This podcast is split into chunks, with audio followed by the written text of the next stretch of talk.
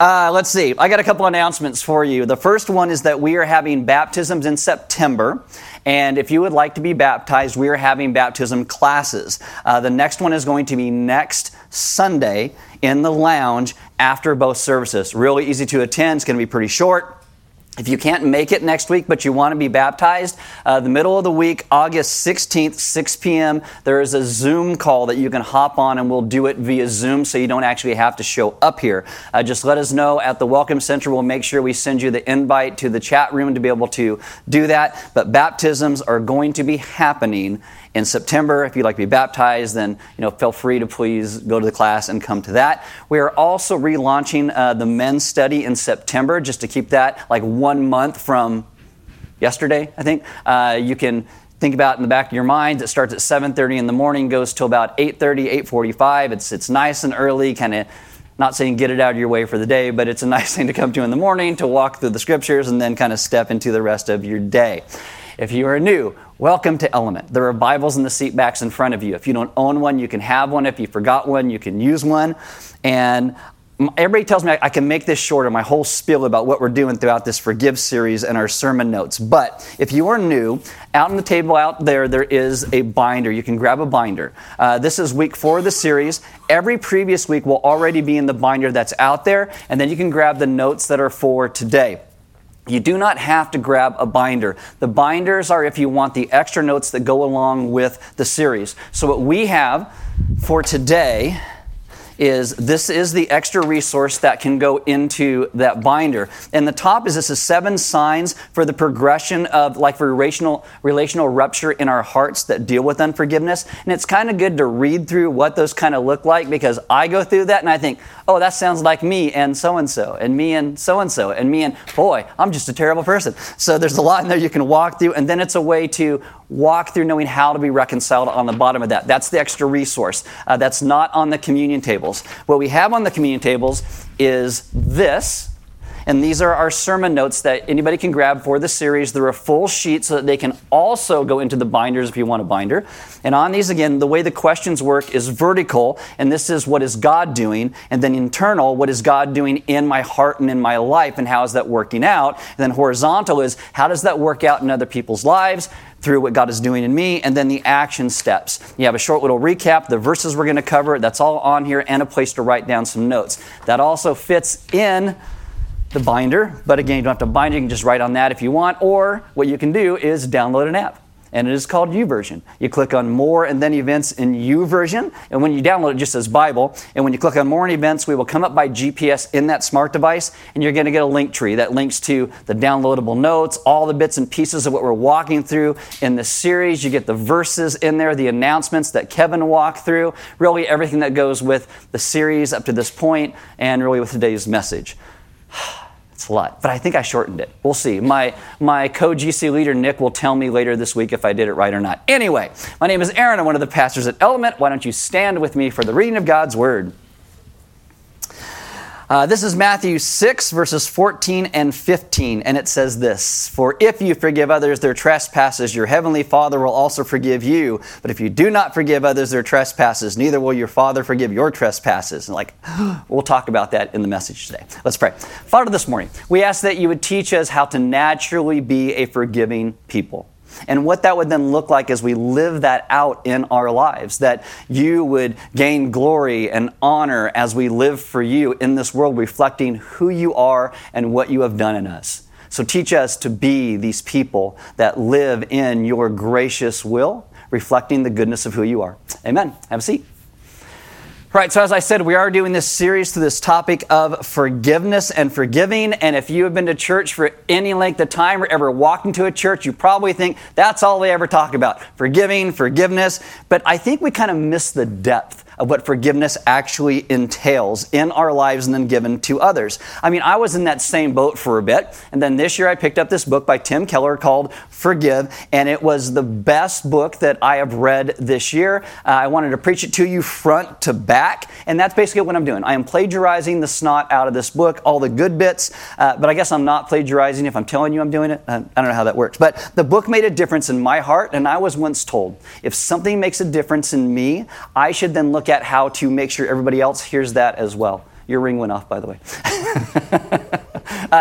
And so what we want to do is look at what this looks like in our lives. It says, if we as a church family can learn how to forgive and how to repent with one another and become a deeper-centered gospel community, I think we'd grow. And I think God would be more glorified in our lives. And this is why we want everyone to be part of this series. If you've missed a previous week, just go back and listen to the podcast. If you don't know how to get a podcast on your phone, talk to someone at the Welcome Center. They will walk you through that. You can watch the YouTube of the previous weeks of this series because they all kind of go together. Each one will stand on its own. But if you haven't listened to the previous weeks, they're all kind of going to build on top of one another. We want this all to go together. Now, last week, what we did is we talked about different cultural misunderstandings of what forgiveness looks like. There is the stick your head in the sand type of forgiveness where it's like, oh, I just forgive and that's it. And please, let's not have any type of, back and forth talk about it. Just, I'm going to forgive and let it go. And then we talked about a transactional forgiveness where you're looking at somebody else to do something before you forgive them. And then we looked at a no forgiveness model where you just don't forgive at all. Now, in some of those models, people have gotten away with abuse. And they say, well, doesn't the Bible, when it says forgive, it just means get over it?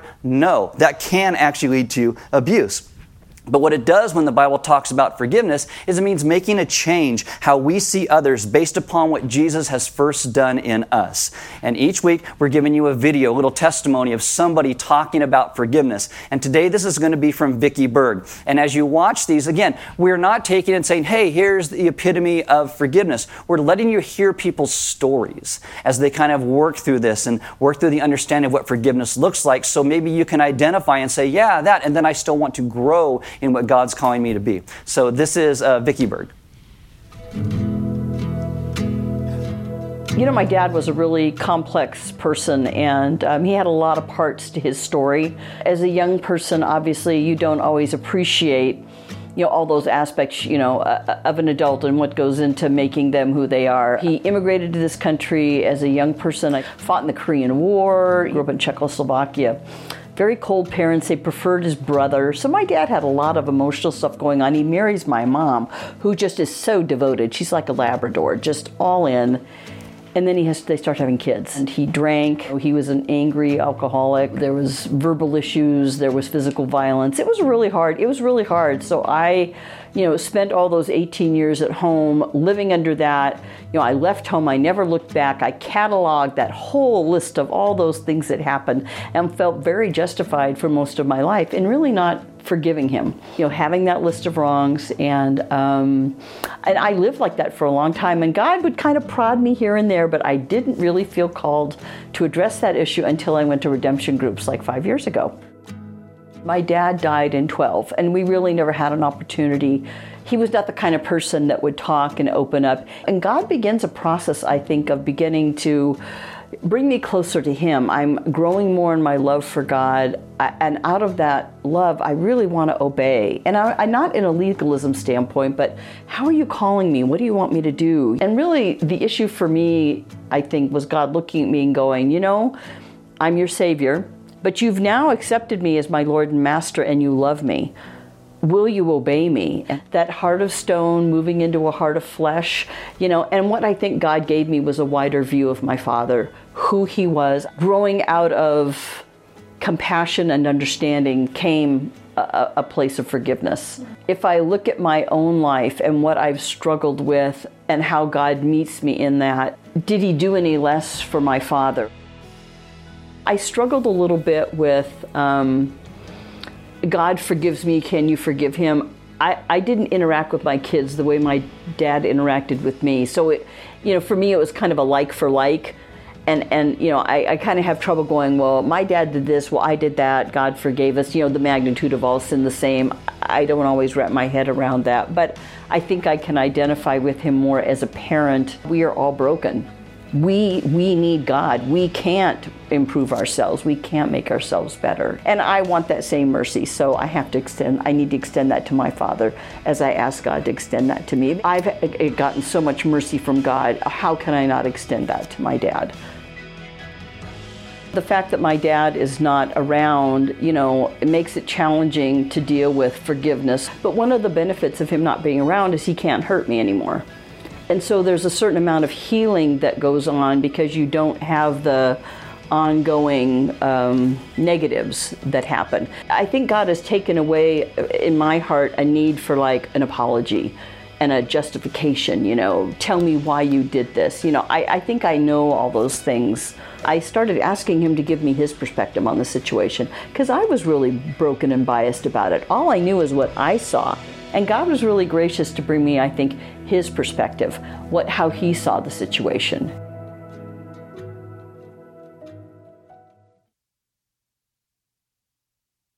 So here's the deal. Forgiveness is hard. Can we all agree? In a lot of places, it is just so difficult. And because of that, we have a natural bent to see other people around us sometimes as just the enemy rather than as broken people as well. Now, in the Forgive book, Tim Keller calls us to what is called an other-regarding ethic, And so what I want to do is talk about what that means historically and what it means then for us as believers who trust in Christ. So imagine you see a little old lady walking down the street or a dark alley at night, and every time I say a little old lady, typically there's two or three of you come up and you go, "You talking about me?" And no. I have nobody in mind. I'm just saying, okay? So imagine a little lady's walking down, the street at night. She got a purse or a duffel bag under her arm as she's walking. And you see this and you think, I could steal that purse. I could steal that duffel bag. She wouldn't be able to catch me. She couldn't stop me. She wouldn't even know who I was. I could totally get away with it. Would you do it? Yes. Everybody, when you ask that question, says no. But there are people who would, and they're thugs. They tell you no, but they would go and do it. But most of us would say no because, hey, it's a little old lady. We don't want to hurt that person. Now, if you just go back, 1,000 years, the Anglo-Saxon, you have these Anglo-Saxon warriors, and they would not steal from the little old lady because it would be beneath them. An older person, they're worthy of respect. She's also a woman. But to rob her and you got caught would mean you lose honor in other people's eyes. In other words, you wouldn't do it not for her sake. You would not do it for your sake. That's how they would do it. And so when Christianity comes along, it actually begins to change the world because it brings about this other-regarding ethic. Jesus taught us to be a people who would think of the woman before we think of ourselves, to look at how she would be hurt. Maybe she has something in that duffel bag that's taking care of a family. You steal that, you could hurt that entire family.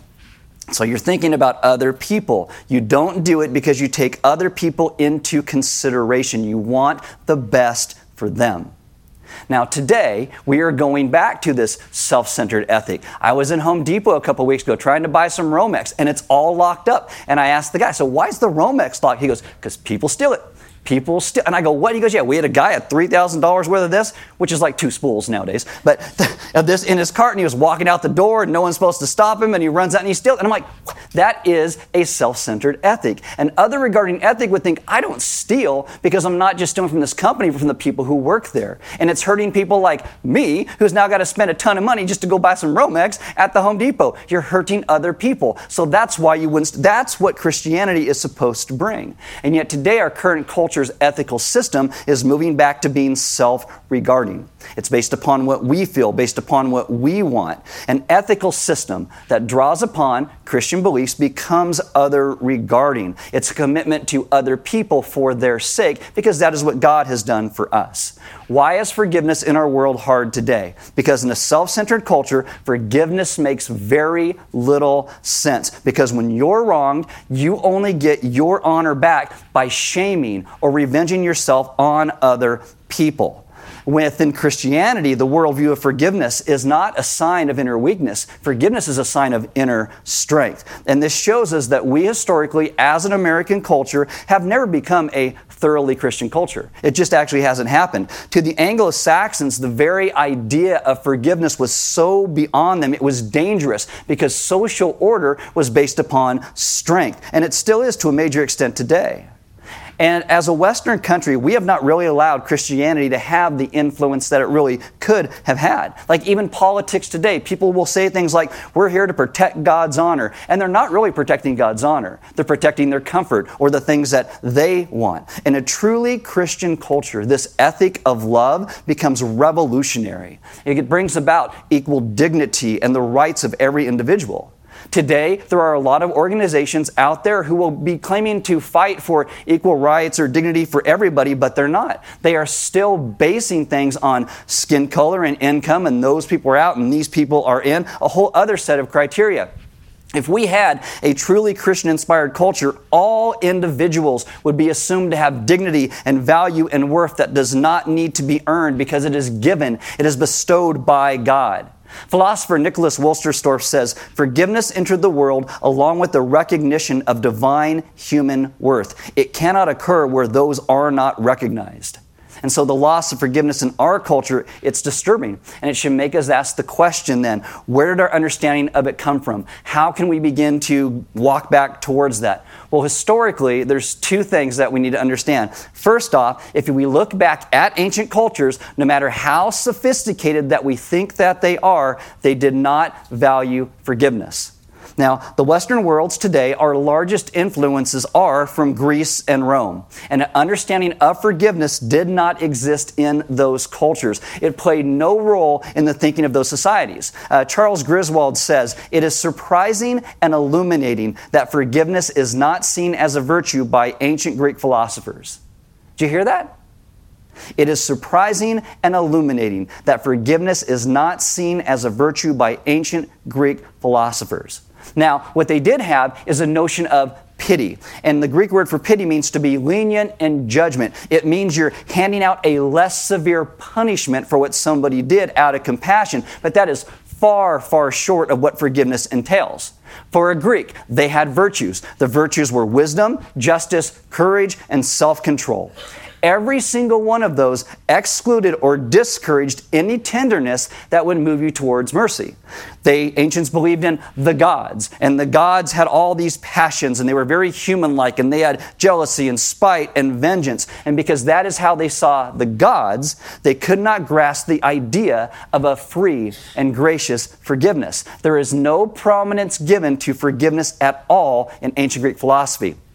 Now, sometimes people say, but wait, Aristotle. People love Aristotle. I don't know why he said the weirdest things in the world. But Aristotle, what he used was this term called a pardon. You would pardon somebody. That's not about forgiving, though. That's about excusing, like it couldn't be avoided. You go down to the really good Mexican restaurant, and you get the burrito, and you eat it, and your stomach rumbles, and something comes out the other end, and the whole room stinks. And you're like, oh, I'm sorry.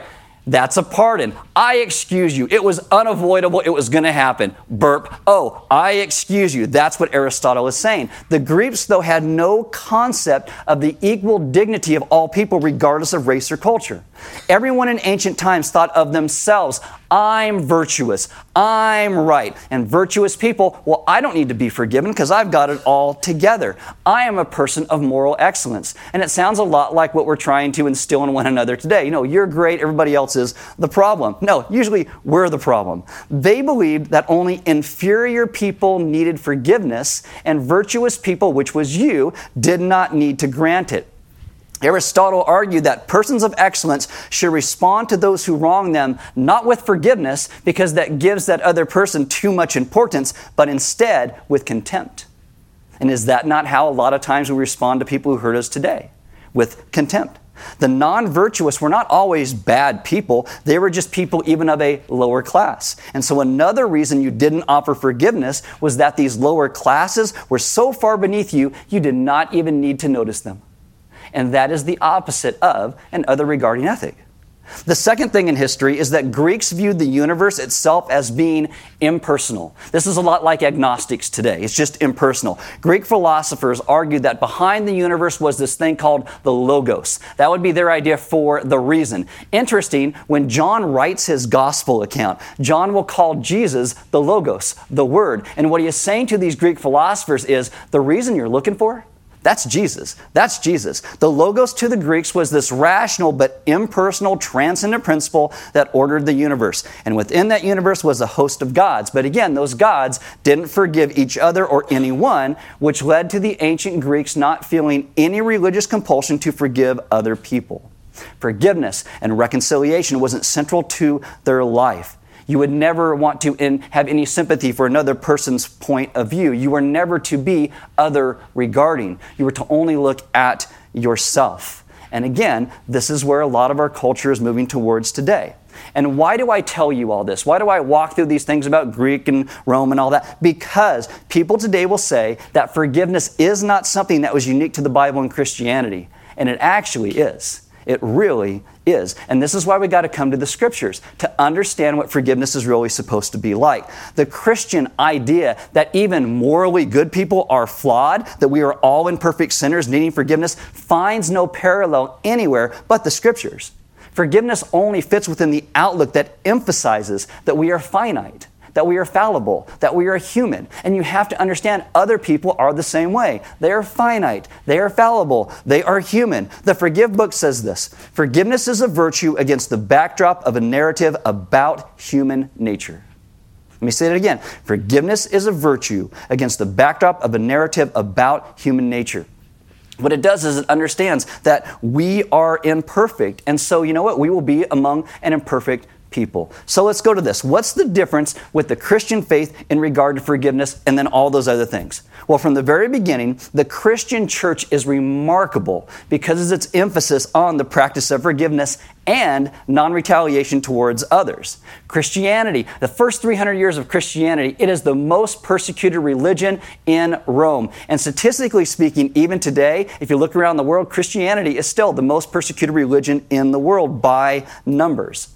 In the first 300 years, there was a very high cost to being a Christian. Rejection by relatives and neighbors, loss of income, loss of job, harassment, violence. In many cases, there's political and judicial costs, sometimes even executions, and all that stuff still happens in many places in the world today. And yet, despite this, Christianity still grew rapidly.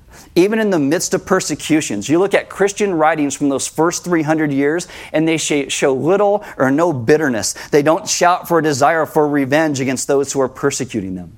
If you have a Bible, open to Matthew chapter 5. If you're going to use one of the Bibles at Element, that is on page 526. John Somerville, he is an English scholar, and he said, when the Anglo-Saxons in England adopted Christianity, they did not understand what they were buying into. And I think that is so funny and so true. And sometimes people in America, a bunch of Anglo-Saxons, we think that, Christianity started in the Middle East, right? Okay, it doesn't start with the Anglo-Saxons. And so they were these warriors, very strong. They had no idea what they were getting. And that's really funny because the Anglo-Saxon insisted on respect through a show of strength. So what does Jesus say? Matthew 5:38 and 39. He says, you've heard that it was said, an eye for an eye and a tooth for a tooth. But I say to you, do not resist the one who is evil. That doesn't mean you don't stand against evil. But if anyone slaps you on the right cheek, turn to him the other also. Now, N.T. Wright, in the second week of this series, we gave you a little write-up, and he has some really good things to say about this because Jesus offers us a new sort of justice that's creative, that it's healing. Now, there's this justice in the Bible called the lex talionis. This is the law of retribution. Eye for an eye, tooth for a tooth. It was meant to say proportional justice, which is revolutionary in the world at the time that it was written. Because if you have a feud and you show up with a stick and someone's going to show up with a knife, and then the other guy's, oh, you got a knife? Well, I'll go get a gun. And we got a gun? I'll get a rifle. You got a rifle? I'll get a rocket launcher. You got a rocket launcher? I'll get a nuclear bomb. It just goes on and on. Eye for an eye, tooth for a tooth. But Jesus says, it's better to not have vengeance at all. So what is that way? That way is reflecting the perfect love of God himself. So Jesus shows what this looks like. Because if you were to be struck on the right cheek, you would be struck in that culture with the back of the hand. Like this. Whack. Like, maybe you've never been struck. I think I got one of those once when I was a kid. And what that did is it's not violence. That is reflecting that you are inferior to the person who is smacking you with the back of their hand because you only backhanded an inferior, a slave, a child, gasp, a woman in that culture. And what Jesus says is, don't give them, here's the other cheek, smack it some more. What he's saying is, if you turn the other cheek, they can't backhand you. If they're going to try and smack you again, they have to do it with their open hand. And what that means is they have to see you as an equal. You would not slap somebody like this unless you saw them as an equal. And so what Jesus is saying is you're going to help that person to see what they are actually doing. When Christian missionaries, they win over these European tribes to Christ, they're speaking of service and forgiveness and charity, which is all about wanting the best for other people. And it comes out of this understanding that every human being is created in the image of God. They have dignity, they have value, they have worth, and should be seen as our neighbor. And what does God tell us to do? To love our neighbors. That's what the Anglo-Saxons got, this other regarding ethic. Now, a couple months ago, we were going through the book of Galatians, and I talked to you guys about the fruit of the Spirit, Galatians 5:22 and 23. But the fruit of the Spirit is love, joy, peace, patience, kindness, goodness, faithfulness, gentleness, self-control. Against such things there is no law. Paul, when he talks about this fruit of the Spirit, is talking to these people about what God is going to bring into their lives because he needs this church to come back together around who God is calling them to be. And the first sign of spiritual life in them is love. The first thing in our spiritual life should be this idea of love. Understanding God's love teaches us to love one another, which is this other regarding ethic. Paul steers us to see that when he talks about love in Galatians 5, part of love, it's opening yourself to other people, to being willing to love them for the intrinsic value of who they are as made in the image of God. The opposite of love, it is not hate. The opposite of love is self-protection. It's fear. It's indifference. It's my rights and my honors above everybody else's. When you love, you become open and vulnerable. Someone can actually hurt you. And do you see kind of how this other-centered ethic of love in the Bible is revolutionary? I mean, in a lot of places, it's not even really grasped in our culture. Love is opening yourself to someone else for the intrinsic value of who they are, not for what they can do for you. And our forgiveness from God centers in God's forgiveness of us. And that should then lead us outward to start to offer that to one another. And the fruit of the Spirit, Paul goes from love and then into joy. And joy is about delighting in God for the intrinsic value of who He is. The counterfeit to love is this selfish affection. The counterfeit to joy, then, is when we focus on our blessings. #blessed. God, give me this. God, give me that. It's self-centered. It's about me. It's not about the one who blesses us. And so in Paul's view, joy and love, they're extremely alike. But one is vertical towards God, and one is horizontal towards other. Joy is delighting God for who He is. Vertical. Love, as Paul talks about here, is for others. It's horizontal, and that results in peace, which teaches us to trust God's control of our life. And that flows from one thing into the next, into the next. Now, hopefully you still have your Bibles open to Matthew 5. Just look on that same page if you're using one of ours, but right to the right, open to Matthew chapter 6. And now we'll deal with the verse I had you stand for at the beginning. This is how our personal forgiveness is now lived with others in view. Matthew 6, verses 14 and 15. Jesus says, "For if you forgive others their trespasses, your heavenly Father will also forgive you. But if you do not forgive others their trespasses, neither will your Father forgive your trespasses." Now this comes at the end of Jesus talking about how to pray. His disciples say, "Jesus, teach us how to pray." And so in the middle of that, Jesus will say, Matthew 6:12, "And forgive us our debts as we have also forgiven our debtors." Now, the main biblical term for the word forgiveness all throughout this is this word called epheime. And it means to legally acquit, to cancel a debt, not just lessen the penalty like the Greeks. This is the word Jesus uses when he teaches his disciples how to pray and then how to forgive. Matthew 6:15, "If you do not forgive others their sins, your Father will not forgive your sins." People read this and they get so freaked out and out of whack about what this means here. This does not mean you earn God's forgiveness by forgiving other people. Jesus, I think, is operating on a whole different level than we even think when he starts talking about this. What he is saying is that no heart that is truly repenting towards God can live in a state of perpetual unforgiving towards others. A lack of forgiveness towards others is a direct result of our repentance with God.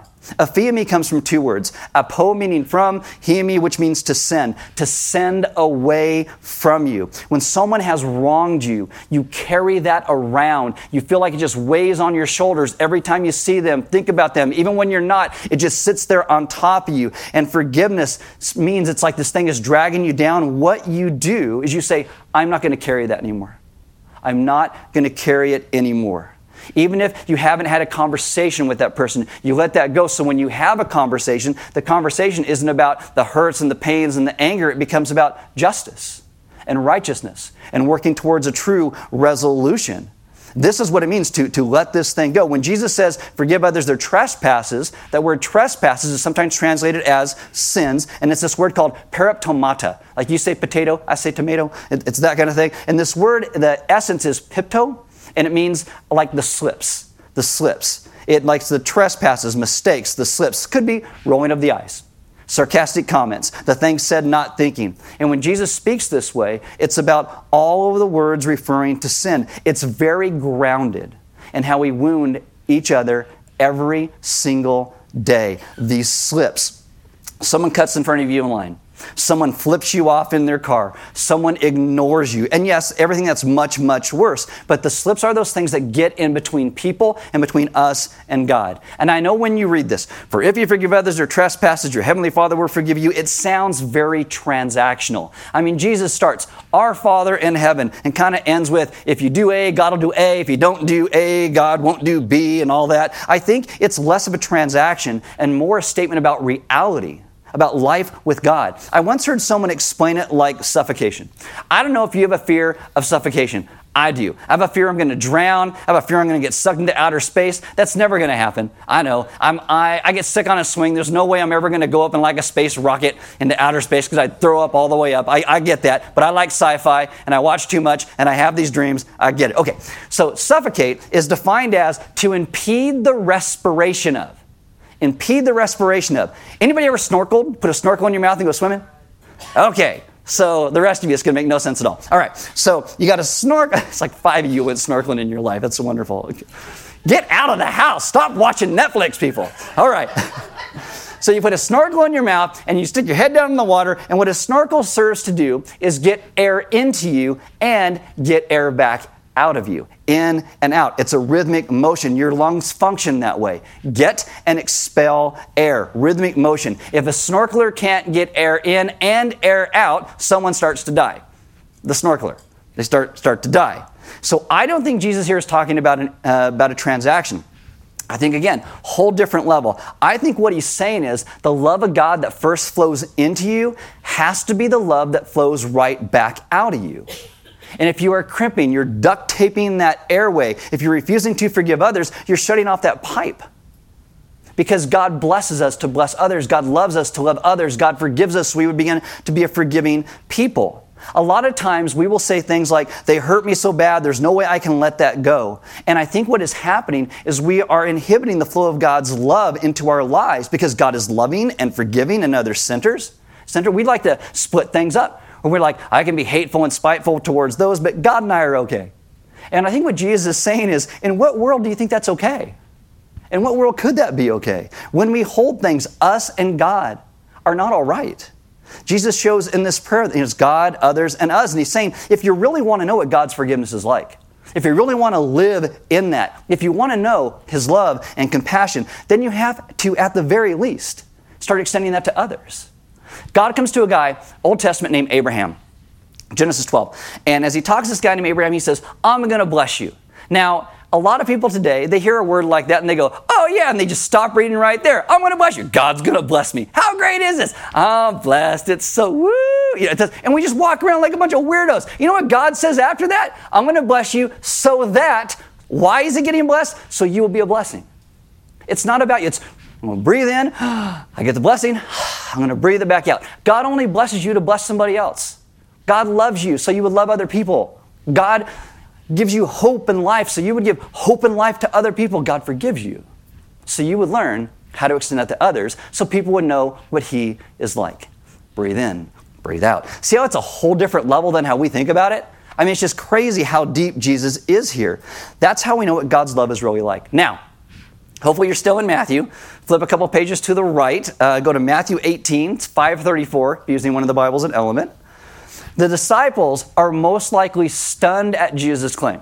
And they watch him probably live his life about God's forgiveness of others, how he lives, you know, and they want to live like God. And they see Jesus living like, oh my, by the time you get to Matthew 18, where Jesus talks about this parable of the unforgiving servant that we talked about a couple weeks ago, Peter must have just been obsessing over this question. Matthew 18, verses 21 and 22. This is right before the parable of the unforgiving servant.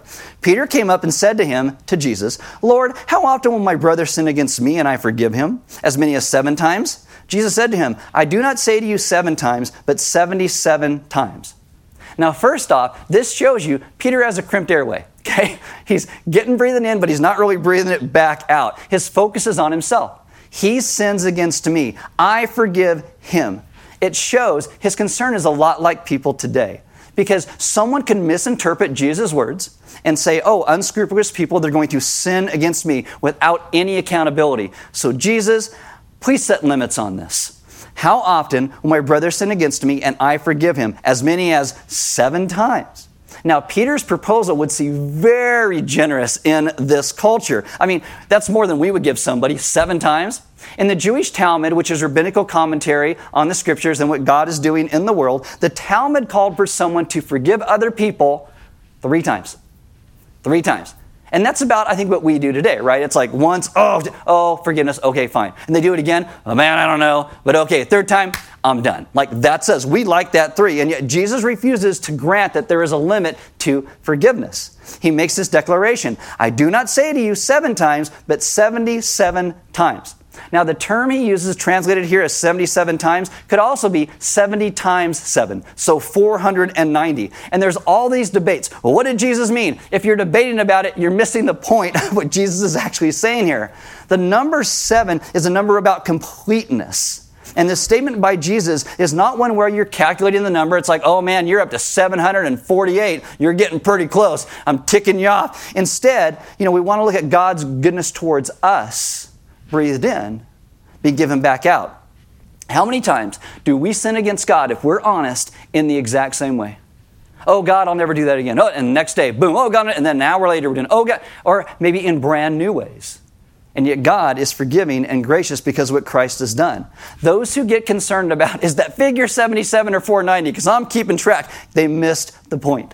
The point is that there's not a limit in this. There's no place for keeping score, as if forgiveness could ever be used up. And it goes back, for if you forgive others their trespasses, your heavenly Father will forgive you. Peter's question is really misconceived. Jesus says, if you're still counting, you're not forgiving. That's what he's saying. When speaking of forgiveness, Jesus will use that image of debts. He'll go right into the parable of the unforgiving servant to describe the nature of sins.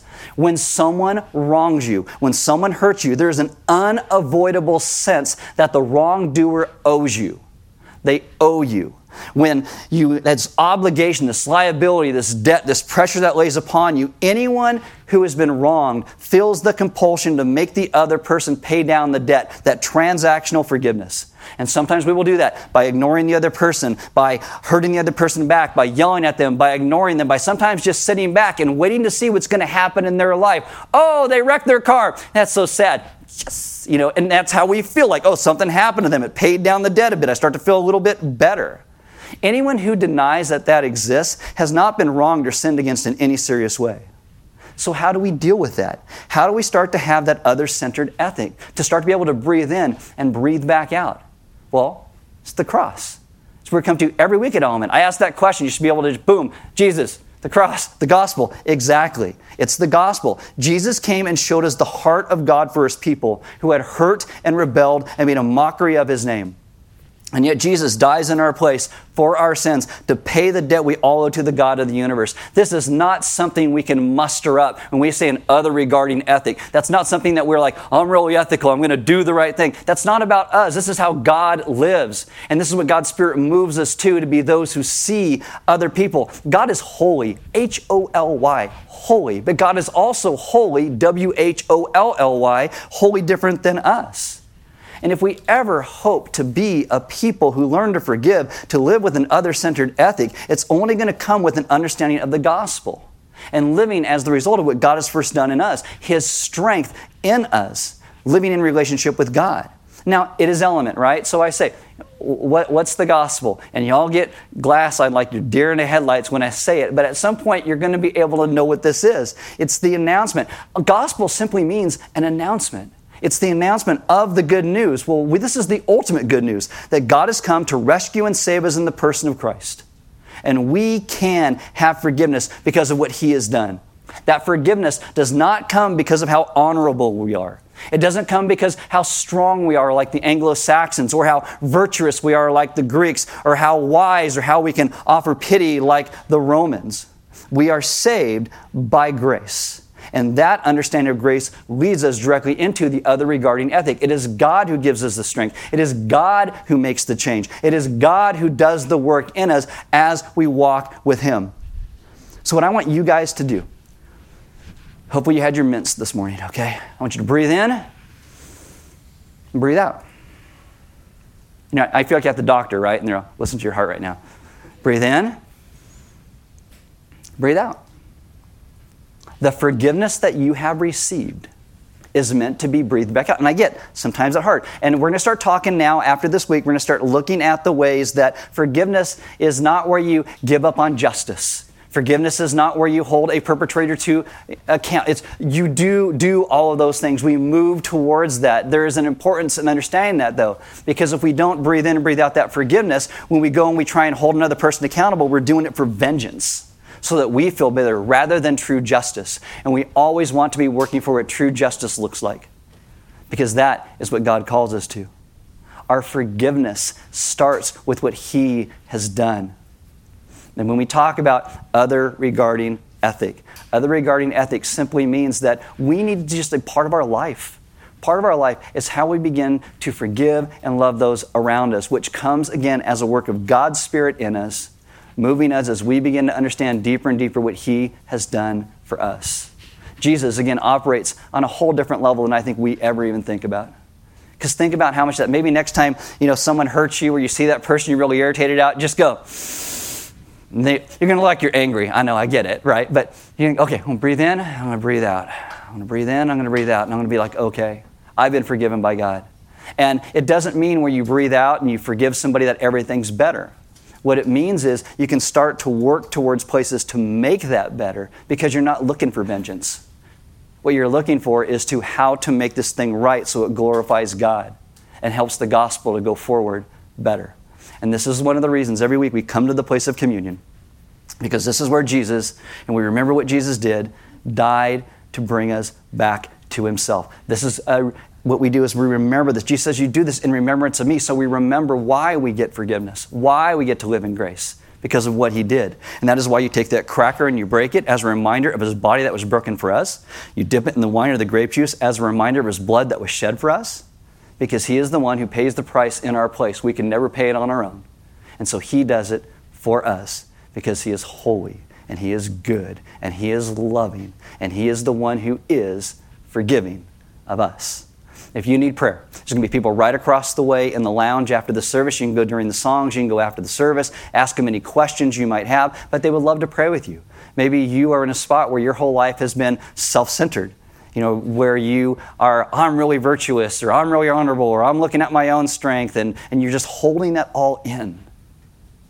And you now understand a little bit better maybe what Christ has done, and he's kind of calling you and laying these things on your heart. We love to be able to pray with you and to talk with you about those things of what He is doing, because He calls us to be these people who represent Him to the world, and we want to be able to do that. We invite you, if you want to, you can give. There's offering boxes on the side wall. At Element, we don't pass the plate. It's a response to what God has done in us. And so every time that we give, it's a response. When we pray, it's a response. When we sing, it's a response. It's all a response. And I encourage you, if you don't have a binder, that you would look at the questions on those sermon notes, maybe take those with you, and walk through these things. What has God done? And then what has God done in you? And then how is He calling you to begin to live that out in your life towards others, so that we would be a people who live and respond to how God has loved us, forgiven us, and brought Him to Himself. Let's pray. Father, this morning, we ask that you would help us to begin to understand that when we talk about being other regarding, it's a response to what you have first done. And as we understand deeper and deeper what you have done, it would move us to a place of reflecting who you are to this world, that we would see better what you call us into. And it would be a natural response to what you have done. That we'd understand that we are not saved by how forgiving we can be or how good we can be or how moral or virtuous we can be. We are saved because of what you have done. We are saved because you have brought us to yourself. And all that we can ever begin to do is reflect the good graciousness of who you are to the world around us. So teach us to understand our own forgiveness, our own life, how we have been drawn back to you because of your grace. And you would teach us to be those who walk in that grace. We ask this in your Son's good name. Amen. And as we drop these curtains, guys, just take a moment and think about that other regarding ethic in terms of the people in your life who have hurt you at this point. Again, forgiveness doesn't mean you let them get away with hurting you and other people, but it moves to the place where you can let that burden go. And then when you do begin to work and deal through certain things, it's not about vengeance. It's about the hope that God brings and bring us to a place of understanding what true justice looks like. So we'll do a couple songs, and as we do, ask God to show you in your life right now where He is calling you to see other people, maybe as those made in His image, where you are not the center of you. Have Him reveal to you the people in your life that you have made less than. And then do the hard work of allowing His Spirit to come through and grow you so that you would see them how God sees them, broken, fallen, hurting, needing grace and life again. And then ask God to show you the ways to be able to bring about some reconciliation or bring about some justice, whatever it is, in those spaces, that you'd be able to breathe in and breathe out, and that God be glorified and that His name would be proclaimed throughout this world. Then come and take communion, sing a couple songs with us, and let's head out into this world, reflecting better who God is by how we breathe in and breathe out. Blessing, love, forgiveness, grace, hope, life, mercy, everything that God has done in us, we would give it away.